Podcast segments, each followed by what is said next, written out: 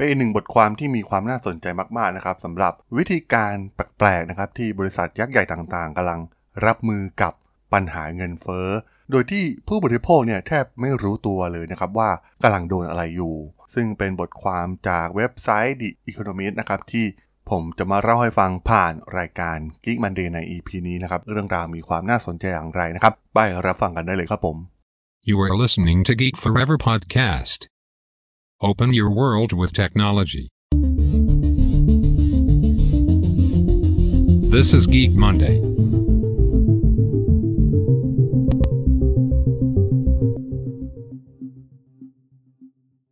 รับผมดลธราดลจากดลบล็อกนะครับและนี่คือรายการ Geek Monday นะครับรายการที่จะมายกตัวอย่าง Case Study ทางธุรกิจที่มีความน่าสนใจนะครับวันนี้มาพูดถึงวิธีการที่บริษัทต่างๆเนี่ยรับมือกับปัญหาเงินเฟ้อนะครับต้องบอกว่าตั้งแต่เรื่องของสงครามวิกฤตสินค้าโภคภัณฑ์การหยุดชะงักของห่วงโซ่อุปทานและแรงงานนะครับซึ่งทำให้ผลประกอบการไตรมาสแรกของบริษัทต่างๆนะครับที่เป็นบริษัทยักษ์ใหญ่ตั้งแต่เดือนธันวาคมถึงมีนาคมที่ผ่านมาเนี่ยเกือบ3ใน4บริษัทใน S&P 500เนี่ยกล่าวถึงอัตราเงินเฟ้อนะครับในรายงานข้อมูลผลประกอบการของบริษัทซึ่งในประเทศร่ำรวยราคาสินค้าของผู้ผลิตเนี่ยพุ่งขึ้นในอัตราเร็วที่สุดในรอบ40ปีเลยก็ว่าได้นะครับมีตัวอย่างเคสสตั๊ดดี้มากมายนะครับตัวอย่างเช่นหัวหน้าฝ่ายการเงินของบริษัทรถยนต์ยักษ์ใหญ่นะครับอย่างเรโนเนี่ยได้กล่าวว่าผู้ผลิตรถยนต์ของฝรั่งเศสคาดการณ์ว่าต้นทุนวัตถุดิบเนี่ยจะเพิ่มขึ้น2เท่าในปีนี้นะครับหรือ Elon Musk นะครับที่ได้กล่าวถึงซัพพลายเออร์ของ Tesla เนี่ยกำลังเพิ่มราคาชิ้นส่วนสำหรับรถยนต์ไฟฟ้าสูงถึง 20-30% เลยทีเดียวนะครับเมื่อเทียบกับช่วงเวลานี้ของปีที่แล้วหรือเรื่องของการเพิ่มขึ้นของค่าใช้จ่ายในส่วนของการขนส่งโลจิสติกนะครับการส่งตู้คอนเทนเนอร์ระหว่างยุโรปและเอเชียเนี่ยมีราคาสูงขึ้นถึง5เท่านะครับมีการขาดแคลนคนขับรถบรรทุกในอเมริกา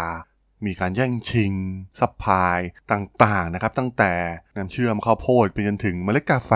หรือลิเธียมซึ่งแน่นอนนะครับว่ามันเกิดความโกลาหลเป็นอย่างมากนะครับในวงการธุรกิจซึ่งการแย่งชิงสินค้าวัตถุดิบต่างๆแม้กระทั่งชิปคอมพิวเตอร์นะครับที่กำลังขาดแคลนเห็นได้ว่ามันเกี่ยวกับอัตราเงินเฟ้อที่เกิดขึ้นอย่างชัดเจนนะครับ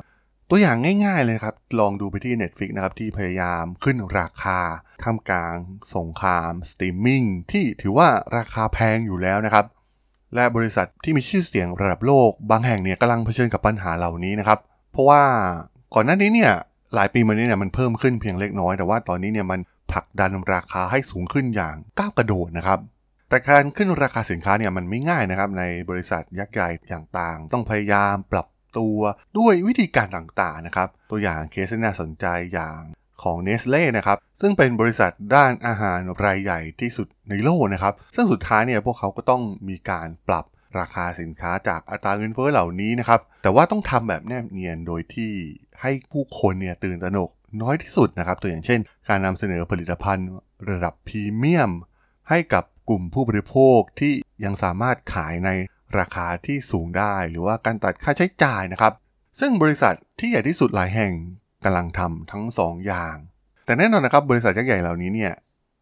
ค่อนข้างได้เปรียบนะครับเพราะว่าพวกเขามีแบรนด์ที่ค่อนข้างแข็งแรงแล้วก็ส่วนแบ่งการตลาดจำนวนมหาศาลนั่นทำให้พวกเขาเนี่ยมีความยืดหยุ่นมากขึ้นนะครับในการขึ้นราคาตัวอย่างเช่นโคคาโคล่านะครับซึ่งมีตลาดน้ำอัดลมเกือบครึ่งหนึ่งของโลกมีมูลค่าตลาดประมาณ 180,000 ล้านเหรียญสหรัฐใช้เทคนิคของการปรับราคาและก็เพิ่มปริมาณนะครับเพื่อให้แก้ปัญหาในเรื่องเงินเฟ้อได้ Nestle เองเนี่ยก็ขึ้นราคาสินค้ามานานหลายปีนะครับแต่ว่าในปีที่ผ่านมาเนี่ยเพิ่มขึ้น 5.2% เมื่อเทียบเป็นรายปีนะครับในไตรมาสแรกที่ผ่านมาซึ่งถือว่าเป็นการเพิ่มขึ้นสูงสุดนับตั้งแต่ปี 2008 นะครับซึ่งพวกเขาก็คาดการณ์ว่าอาจจะมีการเพิ่มราคาขึ้นมากกว่านี้ด้วยนะครับส่วน Elon Musk เองเนี่ยก็กล่าวถึงราคาของ Tesla จะเพิ่มขึ้นสูงนะครับพอที่จะครอบคลุมค่าใช้จ่ายที่เพิ่มขึ้นทั้งหมดซึ่งเป็นต้นทุนเรื่องของอุปกรณ์ชิ้นส่วนต่างๆนะครับที่เพิ่มขึ้นราวๆ 20-30% แต่บริษัทเหล่านี้เนี่ยได้รับประโยชน์นะครับจากปัจจัยอื่นที่เกี่ยวข้องกับ เรื่องของแบรนด์นะครับที่พวกเขามีความแข็งแกร่งมากๆซึ่งการทำให้ผลิตภัณฑ์เป็นพรีเมียมหรือว่าความสามารถในการเพิ่มต้นทุนของผลิตภัณฑ์ที่มีราคาแพงอยู่แล้วเนี่ยพวกเขาสามารถทำได้ง่ายกว่านะครับถ้าเทียบกับแบรนด์ขนาดเล็กหรือบริษัทขนาดเล็กตัวอย่างผลิตภัณฑ์เกี่ยวกับสัตว์เลี้ยงเพียวลีน่าของ Nestle นะครับซึ่งมีผลิตภัณฑ์ชื่อดังอย่าง Fancy Feast นะครับได้ทำการขึ้นราคาครั้งที่ใหญ่ที่สุดในทุกประเภทสินค้าในไตรมาสที่ผ่านมาแต่มันก็มีความน่าสนใจนะครับที่มีข้อมูลว่าผู้บริโภคในประเทศที่ร่ำรวยเนี่ยสามารถรับมือกับราคาที่สูงขึ้นได้ดีกว่าผู้บริโภคในประเทศที่ยากจนกว่านะครับบริษัทอย่างโคคาโคล่าเนี่ยนำเสนอผลิตภัณฑ์ระดับพรีเมียมที่มีการบรรจุหีบห่อที่ดีกว่าในอเมริกาและยุโรปนะครับหรือหากกลยุทธ์สองอย่างแรกมันไม่สามารถทำได้นะครับในบางบริษัทพวกเขาก็ใช้วิธีการลดขนาดสินค้าที่จะขายแทนนะครับซึ่งบริษัทอย่าง Hershey นะครับผลิตภัณฑ์ลูกกวาดของอเมริกันเนี่ยก็เคยผ่านประสบการณ์เหล่านี้มาแล้วนะครับในช่วงทศวรรษที่ 1950 บริษัทได้ตอบสนองต่อความผันผวนของราคาเมล็ดโกโก้ด้วยการลดขนาดลงนะครับแล้วก็ขายในราคาถูกขึ้นแต่ว่าในปัจจุบันเนี่ยก็อาจจะยากที่จะยอมรับนะครับในการลดขนาดผลิตภัณฑ์แต่ว่าตอนนี้เนี่ยพวกเขาเปลี่ยนกลยุทธ์เป็นการรีแบรนด์สินค้าในลักษณะที่ดูคูลมากกว่านะครับแล้วก็ประหยัดลงรวมถึงอ้างในเรื่องของความเป็นมิตรกับสิ่งแวดล้อมด้วยซ้ำนะครับซึ่งถ้าเรารู้จักกันดีเนี่ยบริษัทอย่าง Apple เองนะครับก็ทำในแนวนี้นะครับที่เริ่มลดของแถมแม้กระทั่งอะแดปเตอร์นะครับที่เราต้องมาหาซื้อแยกเอาเองนะครับโดยอ้างในเรื่องของความเป็นมิตรกับสิ่งแวดล้อมนะครับมันก็คือวิธีการหนึ่งนะครับในการจัดการกับปัญหาเงินเฟ้อของพวกเขาโดยบริษัทใหญ่ๆเนี่ยมันก็สามารถทำได้ง่ายกว่านะครับกับบริษัทขนาดเล็กหรือการสร้างแบรนด์ใหม่ในเครือนะครับตัวอย่างบริษัทผลิตรถยนต์อย่างเรโนเองเนี่ยก็ใช้บริษัทที่มีชื่อว่าดาเซียนะครับซึ่งเป็นบริษัทในเครือที่ผลิตรถยนต์ราคาถูกโดยตั้งเป้าเป็นแบรนด์ราคาต่ำในชีวิตประจำวันนะครับโดยใช้จำนวนชิ้นส่วนประกอบต่างๆในรุ่นต่างๆน้อยลงนะครับนั่นหมายถึงการใช้ประโยชน์จากซัพพลายเออร์มากขึ้นนะครับเนื่องจากมีการซื้อชิ้นส่วนน้อยลงแต่ปริมาณมากขึ้นในทำนองเดียวกันนะครับผู้ผลิตขนมขบเคี้ยวเนี่ยก็มีการลดขนาดบรรจุภัณฑ์ของผลิตภัณฑ์ราคาถูกนะครับซึ่งพวกเขาไม่ได้บอกต่อสาธารณชนว่าเป็นแค่เพื่อการลดต้นทุนเท่านั้นนะครับแต่ว่ายังมีการอ้างในเรื่องการประหยัดของเสียอีกด้วยนะครับบริษัทอย่างโคคาโคล่าขายเครื่องดื่มเป็นจำนวนเต็มแก้วในอินเดียนะครับในลาตินอเมริกาเนี่ยมีการขยายการใช้ขวดรีฟิลทางตะวันตกเฉียงใต้ของอเมริกาเนี่ยกำลังดำเนินโครงการใช้ขวดแก้วที่สามารถส่งคืนได้นะครับซึ่งสิ่งต่างๆเหล่านี้เนี่ยมันก็จะเป็นผลดีต่อกำไรของพวกเขาอย่างแน่นอนนะครับแล้วก็สู้กับในเรื่องเงินเฟ้อได้แต่ทั้งหมดทั้งมวลนะครับก็ต้องบอกว่าผู้บริโภคเองเนี่ยก็ต่างตื่นตระหนกกับภาวะเงินเฟ้อนะครับตอนนี้ต้องบอกว่าความอ่อนไหวของผู้ซื้อต่อราคาเนี่ยก็กำลังเพิ่มสูงขึ้นนะครับ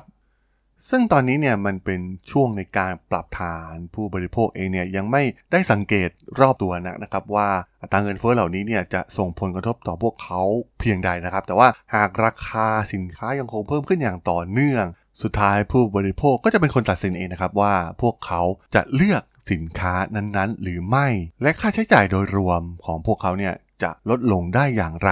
จากภาวะเงินเฟ้อที่กำลังก่อตัวขึ้นอย่างรุนแรงในตอนนี้นั่นเองครับผมสำหรับเรื่องราววิธีการรับมือกับเงินเฟ้อของบริษัทยักษ์ใหญ่ต่างๆใน EP นี้เนี่ยผมก็ต้องขอจบไว้เพียงเท่านี้ก่อนนะครับสำหรับเพื่อนๆที่สนใจเรื่องราวทางธุรกิจเทคโนโลยีและวิทยาศาสตร์ใหม่ๆที่มีความน่าสนใจก็สามารถติดตามมาได้นะครับทางช่อง Geek Forever's Podcast ตอนนี้ก็มีอยู่ในแพลตฟอร์มหลักๆทั้ง Podbean, Apple Podcast, Google Podcast, Spotify, YouTube แล้วก็จะมีการอัปโหลดลงแพลตฟอร์ม Blockdit ใน